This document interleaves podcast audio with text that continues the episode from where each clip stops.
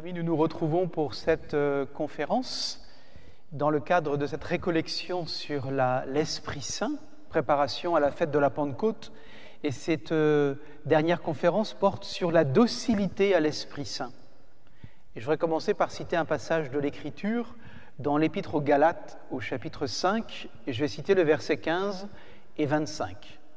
Laissez-vous conduire par l'Esprit Saint, nous dit Saint Paul.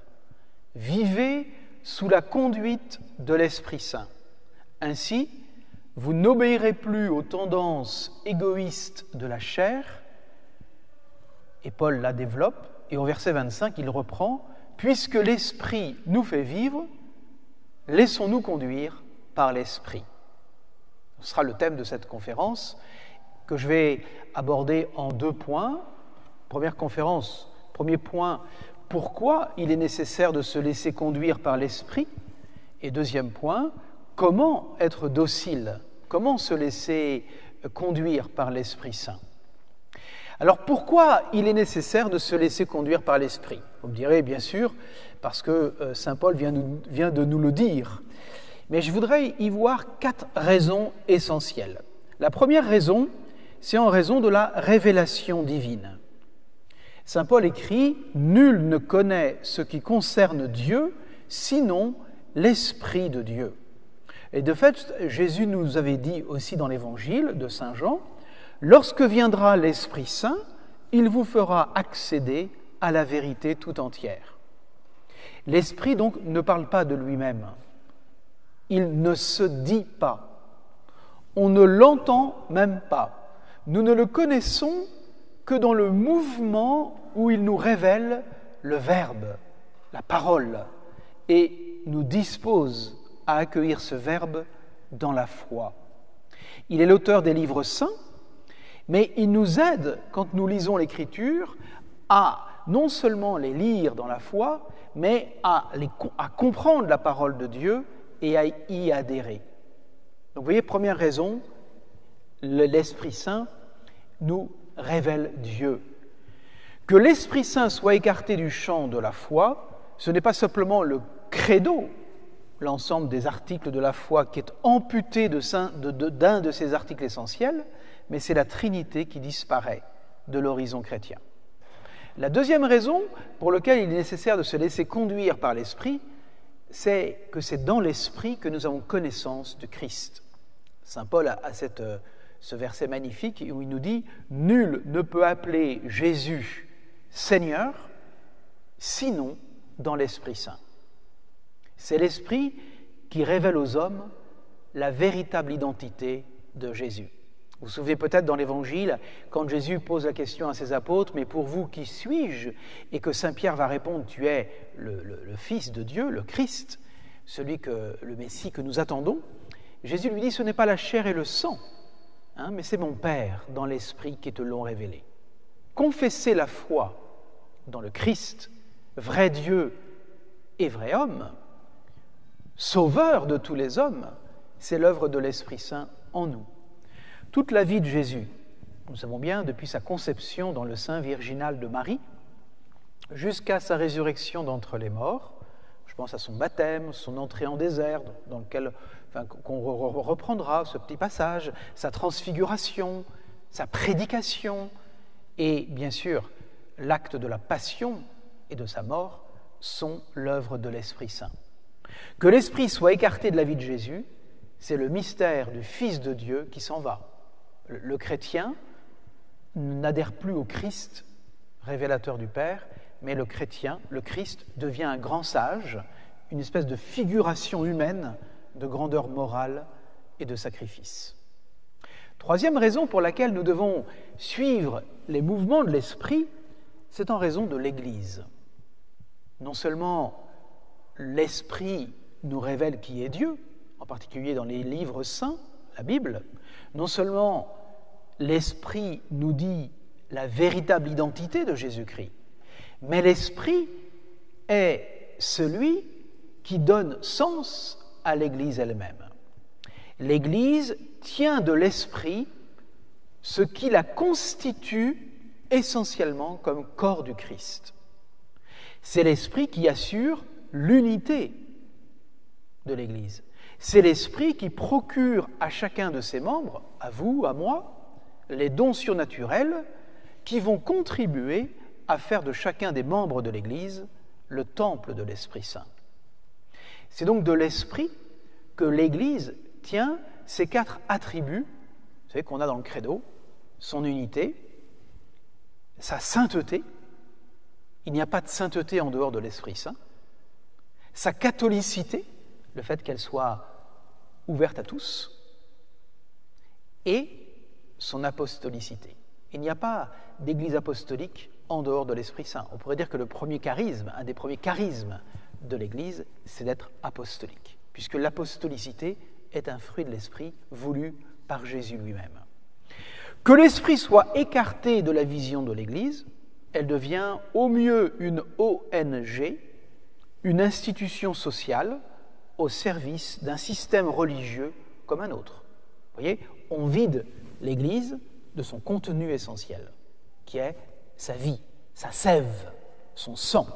On, vit, on, vide l'Église, en fait, de ce qui constitue, même si c'est la face cachée, parce que l'Esprit Saint, il est caché, de, de ce qui est sa raison d'être. Elle se réduit à une dimension purement humaine, elle n'est plus l'Église du Christ.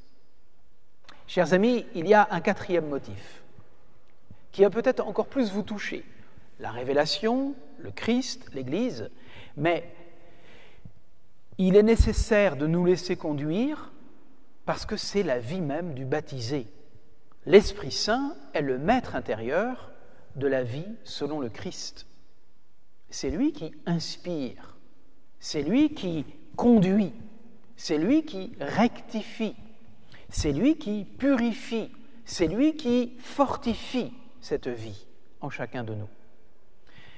Chacun de nous, conscient de, sa fragilité, doit suivre les appels de l'Esprit à aimer le bien et à rejeter le mal. Vous voyez bien que c'est encore plus important, en tout cas plus proche pour nous. C'est euh, à ce niveau-là que j'aimerais vous, rappeler euh, que dans l'Évangile, par exemple, selon Saint Luc, lorsque Jésus, à l'orée de sa vie publique, après son baptême, est poussé au désert, Saint Luc précise, il est poussé par l'Esprit Saint au désert. Vous savez très bien que ces trois tentations que Jésus va affronter, euh, puisqu'il va être confronté au malin, donc au diable, qui, qui, va venir à un moment de faiblesse, donc après les 40 jours de jeûne, il va venir séduire Jésus. Et en fait, il va subrepticement conduire Jésus, l'amener à entrer dans un monde qui est dominé par une logique de la compétition et de la recherche du pouvoir.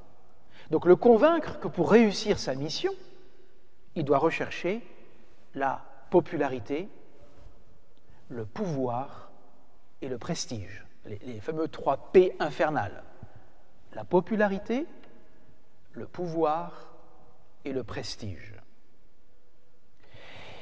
Je crois que pour lutter contre cette popularité, il est nécessaire à l'école du Christ d'obéir à qui l'on doit, pour ne pas obéir aux pressions de toutes sortes. Parce que si vous n'obéissez pas intérieurement à qui vous devez, vous voyez le lien avec la docilité à l'esprit, hein, ben, vous obéirez forcément à d'autres pressions qui euh, sollicitent votre liberté. Que pour choisir la pertinence et non pas la performance, il est nécessaire de recourir à la prière qui nous apprend où est la vraie fécondité d'une vie. Hein, on connaît bien cette expression. Il ne s'agit pas simplement de réussir dans la vie. Il faut réussir sa vie, c'est-à-dire la, conformer à ce pourquoi elle est faite. Et que pour purifier notre désir de tout mener, de tout régenter, de tout conduire, de tout maîtriser, il est bon d'apprendre à nous laisser agir par l'Esprit Saint, à nous laisser mener par l'Esprit Saint. Vous voyez, l'expression de Saint Paul est très forte du coup. Hein. Laissez-vous conduire l'Esprit Saint. Laissez-vous mener par l'Esprit Saint. C'est sans cesse qu'il nous faut passer donc de cet abaissement servile à nos instincts les plus précaires et parfois les plus prégnants à une véritable docilité à l'Esprit Saint. Il y a des choix à faire. L'amour, gratuit, vrai, ou la puissance, la volonté de puissance, de tout régenter.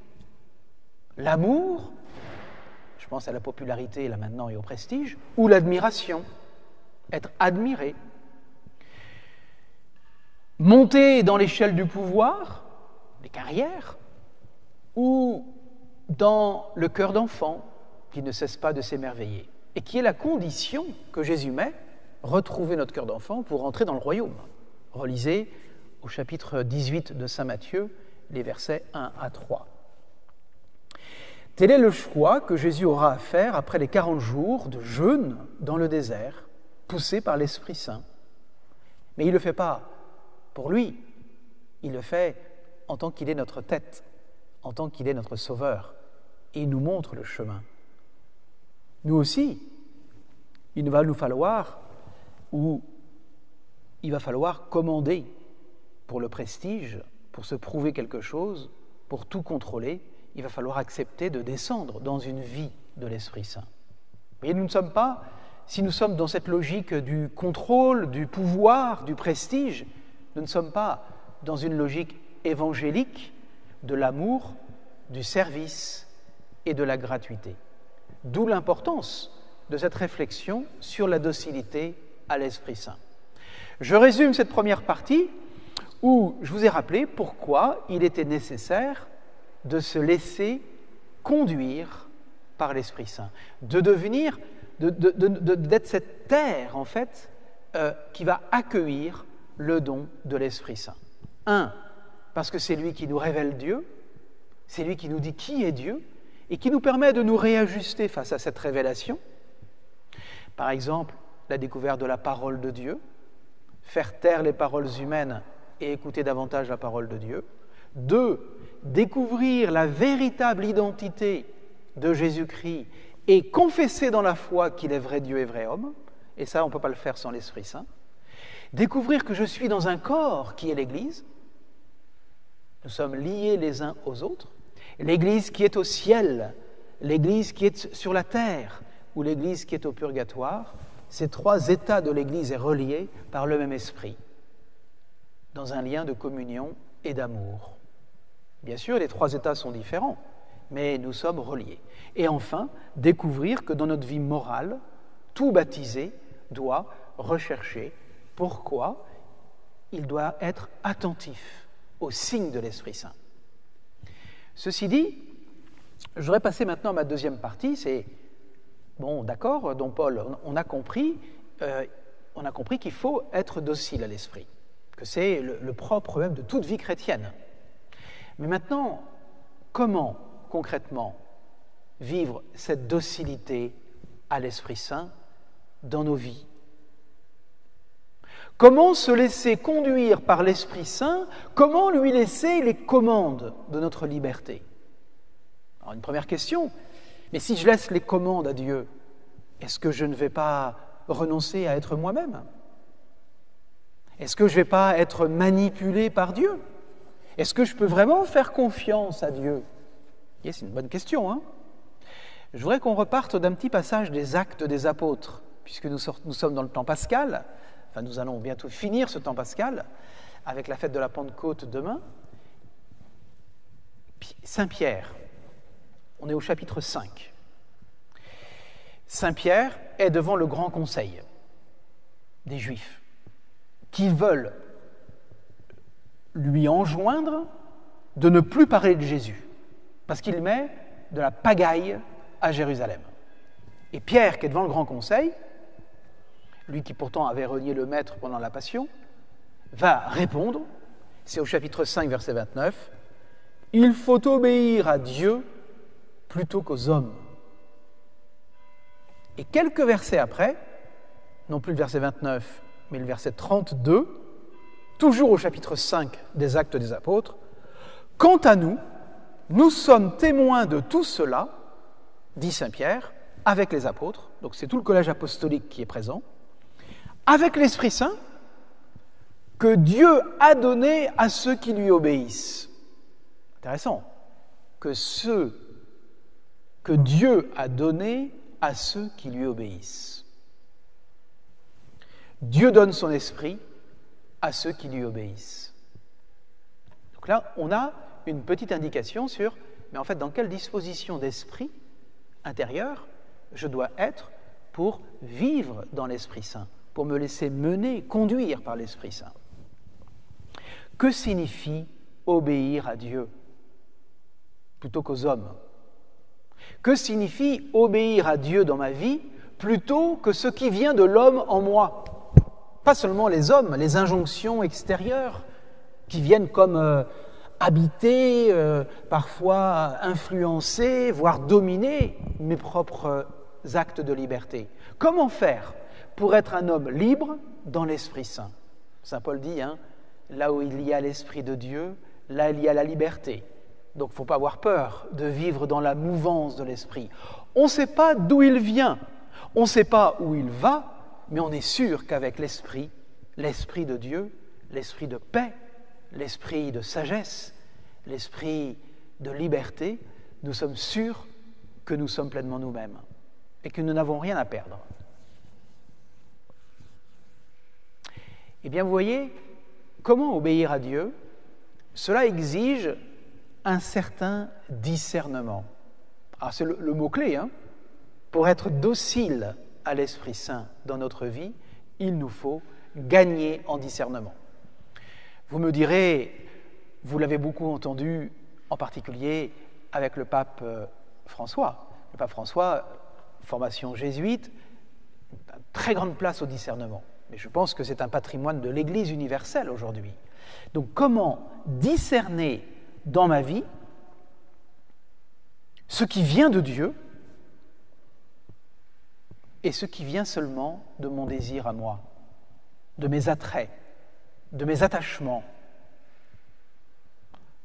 Je pense que pour cela, il faut du temps et de la patience ce qu'on n'a pas beaucoup en général. Du temps, parce que nous sommes dans un...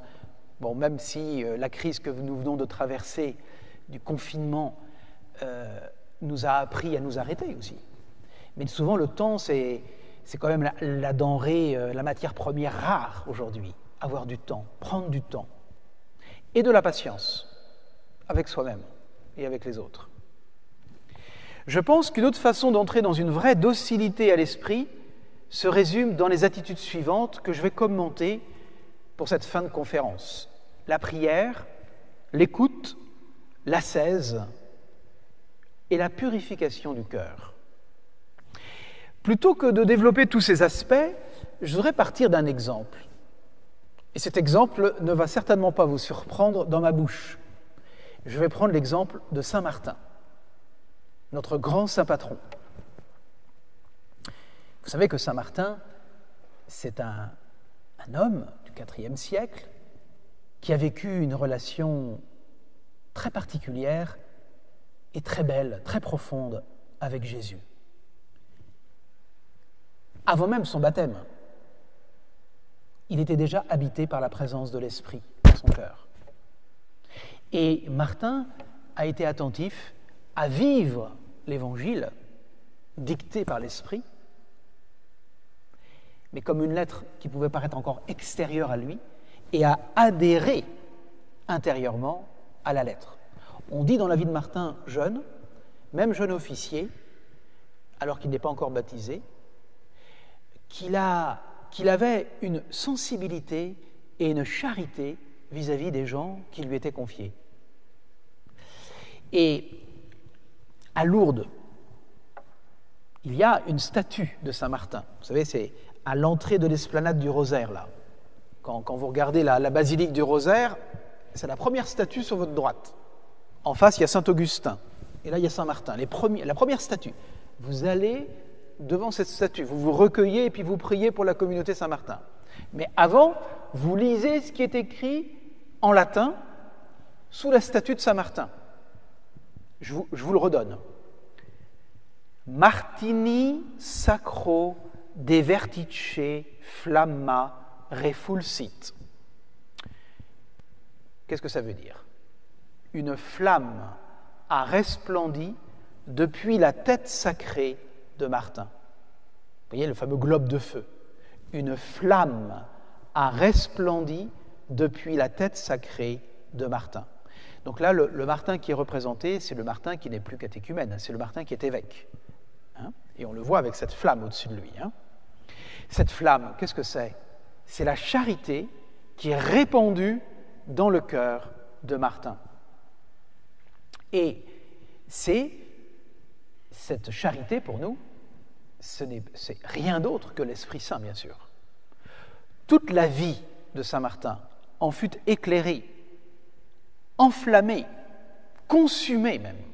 Toute la vie de Martin est comme poussée par l'Esprit, y compris pour l'évangélisation. Je crois que là, il demeure un modèle extraordinaire. D'abord, à Amiens,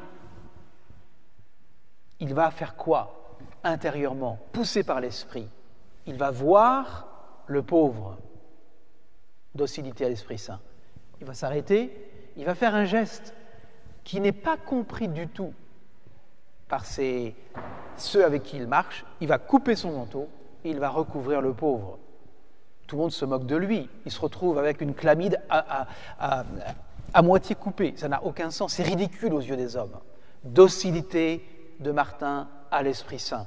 La nuit, ce pauvre, il va découvrir que c'est Jésus lui-même. Martin, encore catéchumène, m'a recouvert de son manteau. Un peu plus loin dans sa vie, à Tours. Là, il est non plus ermite et moine, comme à Ligugé, mais il est l'évêque. Et là, on voit cette sollicitude, cette charité pasteur, de pasteur, cette charité pastorale qu'il a vis-à-vis des plus pauvres, avec un souci sans cesse croissant d'annoncer Jésus, le Sauveur. Maintenant, à Ligugé, là, il est moine. Et à Cande, Saint-Martin, où il va mourir, qu'est-ce qui se passe? Là, on le voit habité non pas par une charité baptismale vis-à-vis du pauvre, non plus par une charité pastorale vis-à-vis des âmes à sauver, mais on le voit habité par une charité fraternelle. Ses frères, à Cande, se disputaient. Ils étaient désunis, ils vivaient une désunion. Martin, sentant pourtant ses forces diminuer, va aller les rencontrer. Et là, euh, Sulpice Sévère, vous savez, le fameux biographe de Saint Martin, écrit de lui Qui donc fut affligé sans que lui, Martin, fût affligé aussi Qui a péri qu'il n'en ait jamais gémi? Martin puisait cette charité dans sa vie intense de prière. On sentait bien que le Christ, c'était le tout de sa vie. Il avait choisi Jésus. Il avait tout donné pour lui. Et au terme de sa vie terrestre, alors qu'il sentait ses forces l'abandonner, il va convoquer ses frères pour leur annoncer qu'il allait mourir. Et les frères vont lui dire, nous savons que tu désires rejoindre le Christ. Pour eux, ça, ça n'admet aucun doute. Il a vécu pour le Christ, il veut mourir pour aller le rejoindre. Mais tu es sûr, toi, de ta récompense. Un peu de délai ne la diminuera pas. Et Sulpice, là, nous fait part de la réaction de Martin, alors qu'il est déjà allongé, les yeux tournés vers le ciel, et qu'il va mourir. Et Martin fut ému jusqu'aux larmes, car il avait toujours été uni au Seigneur par une très tendre miséricorde, et l'on rapporte qu'il pleura. Mais tourné vers le Seigneur, il ne répondit à ceux qui pleuraient que cette parole, Seigneur, si je suis encore nécessaire à ton peuple, je ne refuse pas le travail. Vous voyez là, là une nouvelle docilité de fin de vie, hein, une nouvelle docilité à l'Esprit Saint. Si je suis encore nécessaire à ton peuple, je ne refuse pas le travail, que ta volonté soit faite. Je voudrais vous faire remarquer que ce sont ces frères qu'il l'interroge, il ne répond pas à ses frères, il répond à Dieu, Seigneur.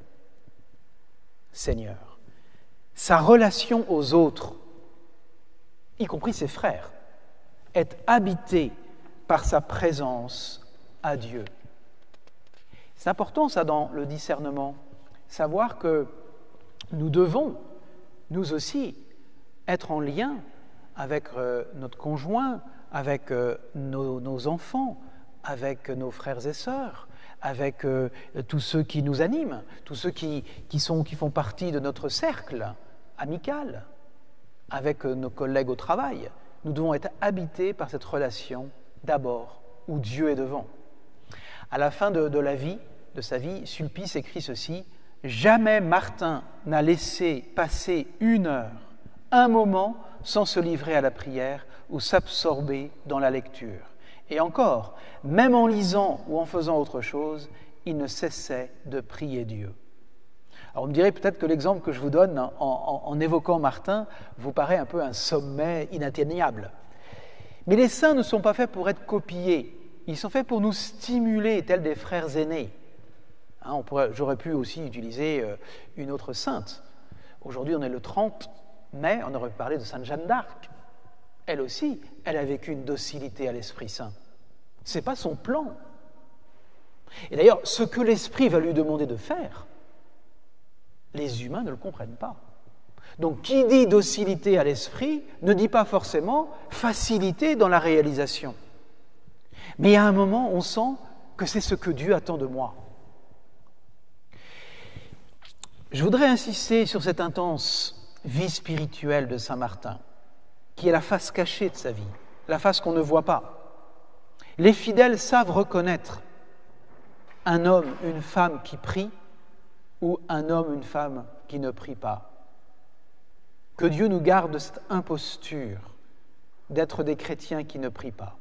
Je ne sais pas si vous vous souvenez, frères et sœurs, mais dans, sa lettre pour le, début du troisième millénaire, un Novo Millennio Inuente, le pape Saint Jean-Paul II nous disait que un chrétien, pas un prêtre seulement, pas un religieux, mais un chrétien doit être un homme, une femme qui vit intensément la vie intérieure, une vie de prière intense. On ne peut pas se contenter d'une petite prière vite faite.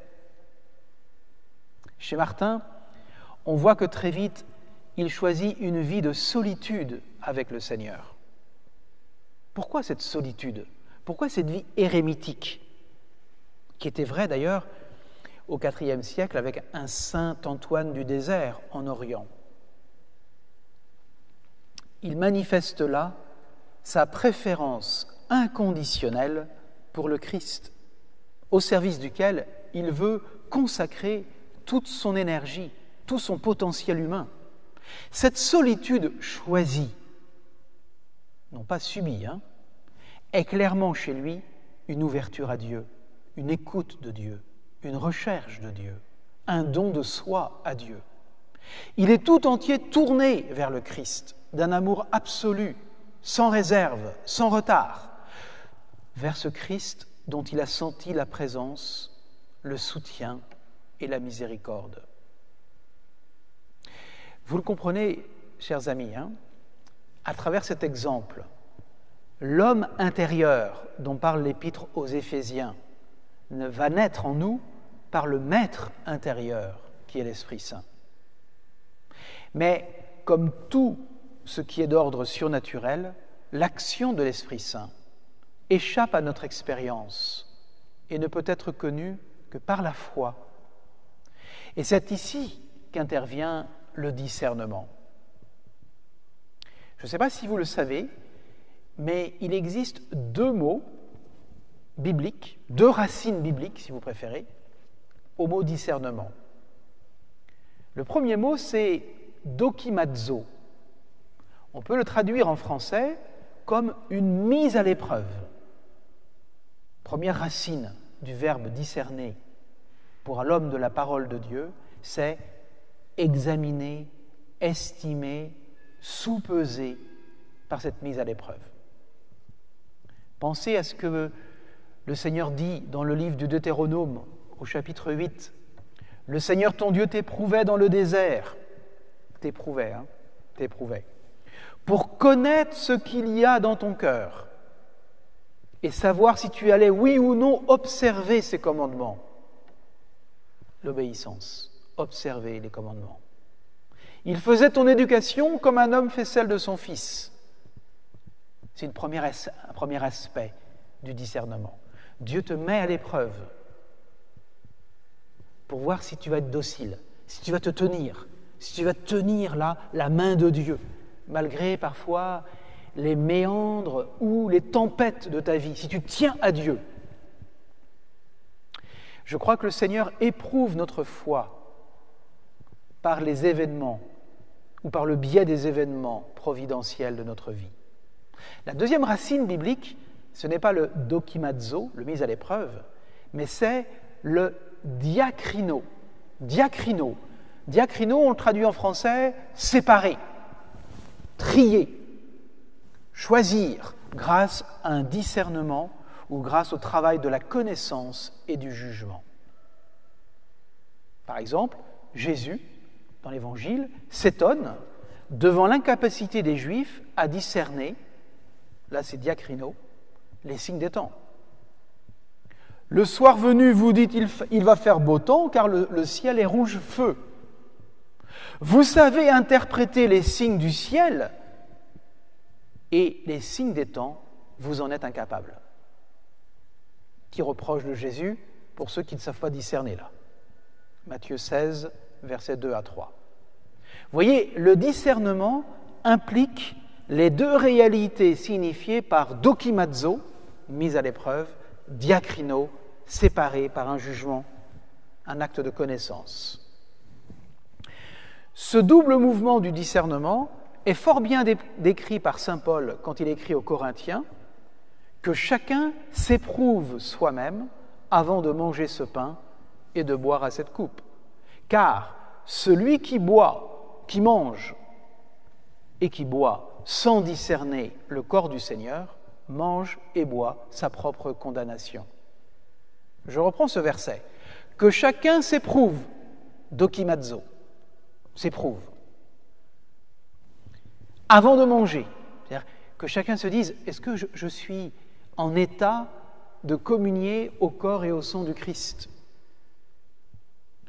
Parce que celui qui, mange et qui boit sans discerner, diacrino, le corps du Seigneur, mange et boit sa propre condamnation. Vous voyez, dans le discernement, dans l'Esprit Saint, discerner l'Esprit, hein, euh, n'éteignez pas l'Esprit, mais il faut le discerner, dit Saint Paul aux Thessaloniciens, il y a ces deux mouvements. Chacun de nous, donc, doit chercher à discerner, à reconnaître ce qui est à l'origine de ses pensées, de ses sentiments et de ses actes. Est-ce bien l'Esprit Saint qui m'inspire, qui m'habite? D'où le désir de chercher à percevoir ce qui se passe en profondeur en nous. Pas les mouvements passagers, pas les attraits euh, immédiats, mais les choses profondes. Et c'est pour cela que Saint Martin était un homme de la solitude et de la prière. Il n'avait pas plus d'attrait que vous et moi pour la solitude. La solitude, c'est terrible. Hein. C'est un peu comme le désert que Jésus a connu, poussé par l'Esprit. Hein. Le désert, on ne l'aime pas. Hein. On préfère les oasis, nous. Et des oasis et des paradis artificiels, on en a un paquet autour de nous. Mais la vie spirituelle, c'est pas ça c'est laisser l'Esprit Saint, qui souvent est étouffé en nous, parce qu'on ne l'écoute pas. C'est Peggy qui dit ça, ou Claudel, qui dit Le Christ est en nous comme un Dieu muselé. Il faut laisser Jésus parler en nous, par l'Esprit Saint. Et ça, ça demande de prendre les moyens. Donc la docilité à l'Esprit Saint, il faut en prendre les moyens.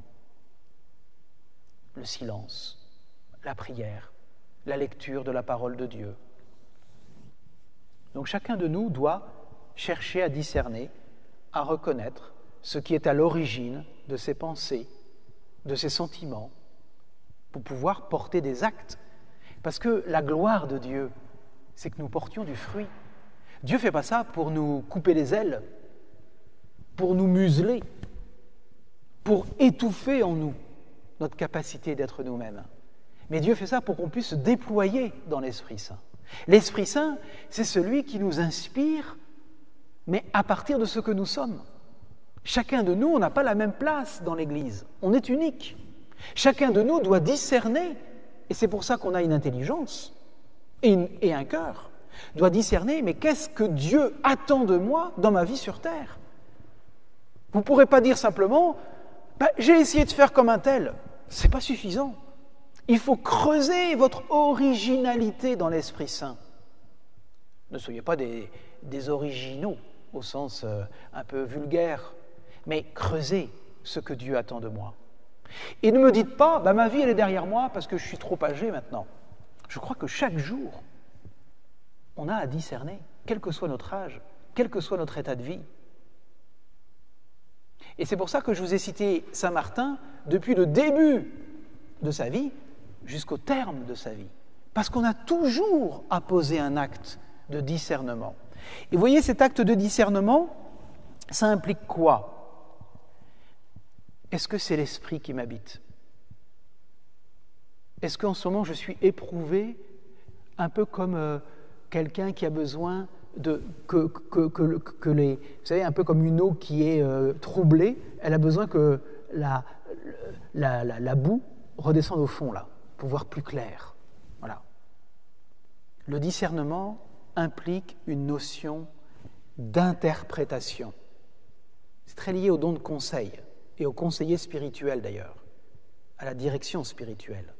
C'est-à-dire qu'il nous faut aussi interpréter, faire un travail de relecture des événements qu'on a vécus sous le regard de Dieu, et non pas sous la pression des émotions ou des idées euh, dominante, mais sous le regard de Dieu. D'où l'importance d'une vie intérieure et sacramentelle.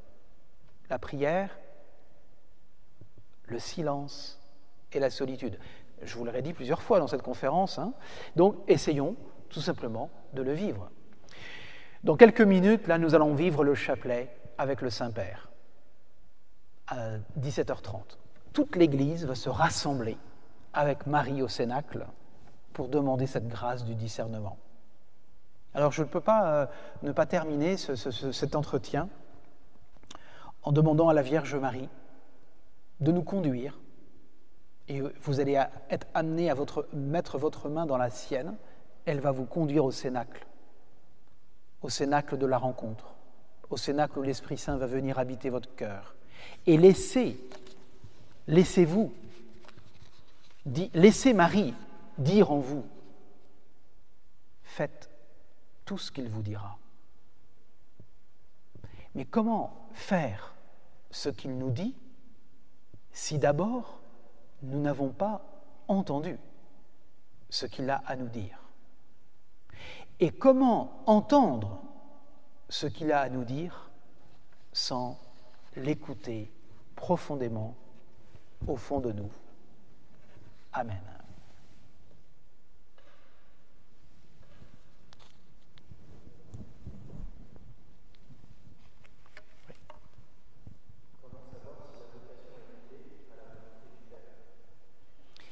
Eh bien, justement, c'est tout ce travail d'écoute. Comment savoir si ta vocation ou telle vocation est guidée par la voix du Père?